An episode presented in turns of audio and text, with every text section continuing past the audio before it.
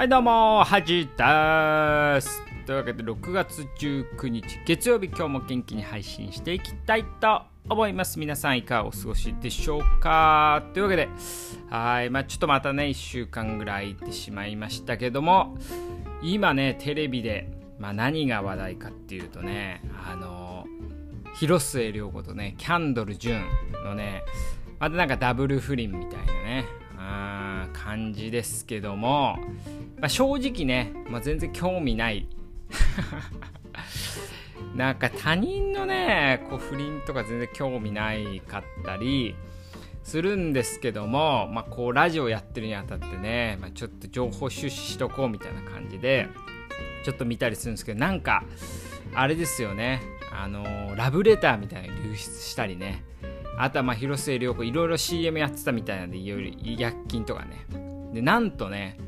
こう昨日ねキャンドル・ジュンが会見ね記者会見したってことでまああの全然見てないんですけどもなんか YouTube でねちょっとあのサムネだけ見たらね2時間ぐらいあるんですよね。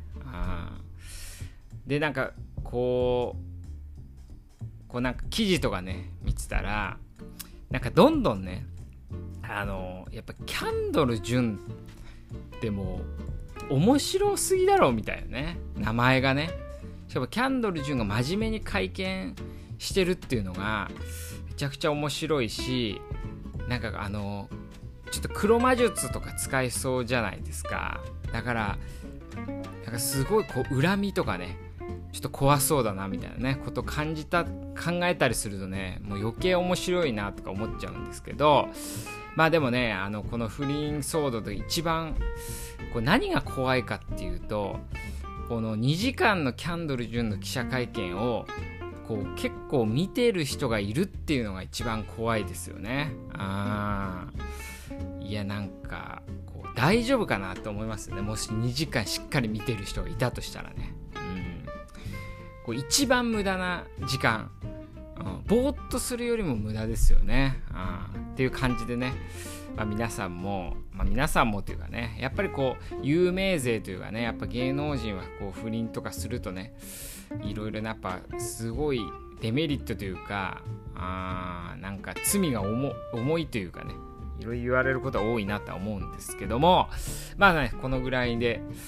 あの広末涼子の話はねこのぐらいにしたいんですけども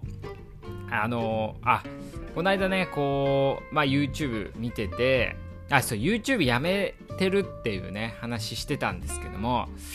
どんどんねこうルールが曖昧になってって まあ最初はね絶対あのもう全く見ないみたいなねルールででその後筋トレ中は OK みたいなね。で今度は移動中は OK みたいになって今ここまでこうルールをね、うん、あのこう止めてるんですけどもだ移動中にねちょっと見てたんですけどもあのー、なんか読書感想文のね話してる人がいてあの僕がねたまに岡田敏夫ってなんかまあちょっといろいろなものをね考察したりしてる人が好きなんですけどその番組たまに出るんで山田礼二っていう、まあ、漫画家ね。僕はその漫画知らないんですけど、まあ、漫画家としてもね、まあ、成功してる人なんですけど山田礼二ってまあ50歳ぐらいの人かな。まあ、その人が言ってて面白いなと思ったんですけどあの日本人がねこう正解こう日本の教育っていうのはまあ正解を出すことだけに注力してるのがやっぱこの国のねこうなんか多様性なさを生み出してるみたいな話なんですけどその一つの例として読書感想文の話をしてて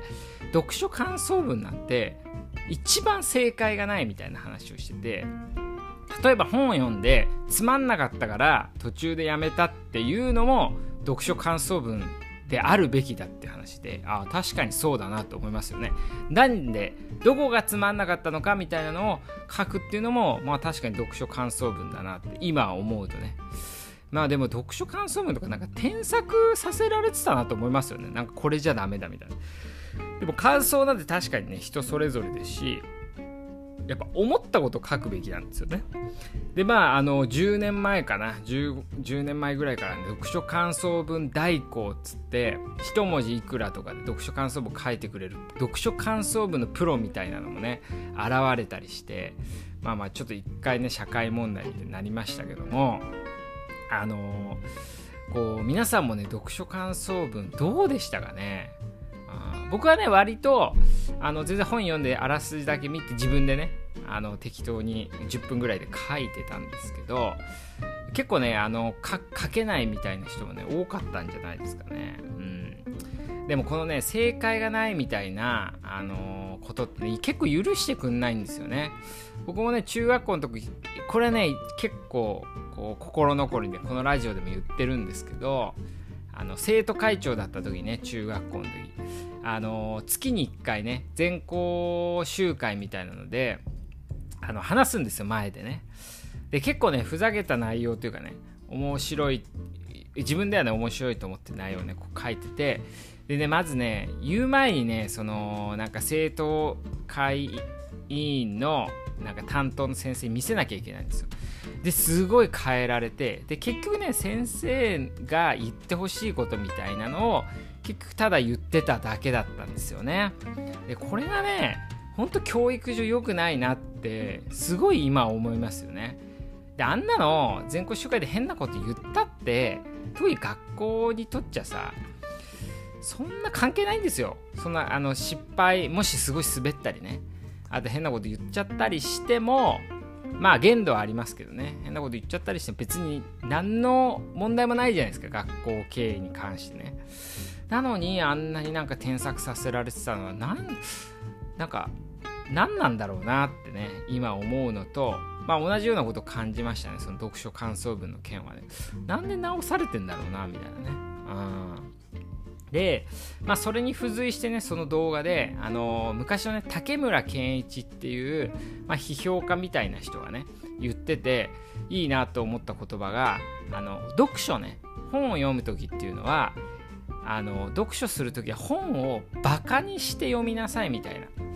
読んでみてくださいみたいな話はねしてたらしいんですけどこれね結構面白いなと思うんですよ。あのまあ例えばね本でも YouTube でもテレビでもあなるほどとかねあ確かになっていう目線で見てる人が多いと思うんですけどいや何言ってんだなみたいな。この本は何何言ってんだろうみたいな。もっとこうだろうみたいな感じでこうまあ僕はね本と対話するみたいな表現をするんですけど本をねこう自分は作者よりも1個ね上の視点で上の立場からね本を読むみたいなことをしてるとこう自分の意見が結構はっきり分かってくるみたいな話があってあそれ結構いいなと思いますしこう読書は本をバカにして読めっていうのは結構パンチラインというかねいいですよねこの文としてね。うん、だから皆さんも、まあ、読書あんま好きじゃなかったりなんか読書を知識を得るためだけにね読んでる人はぜひね、あのー、こう本をちょっと見下してね、読書してみると結構面白いのかなと思いますよね。うん。っていう風な感じでね、今読書感想文書いたらね、どういう感想を書けるのかなって思いますよね。ちょっと書いてみようかな。誰、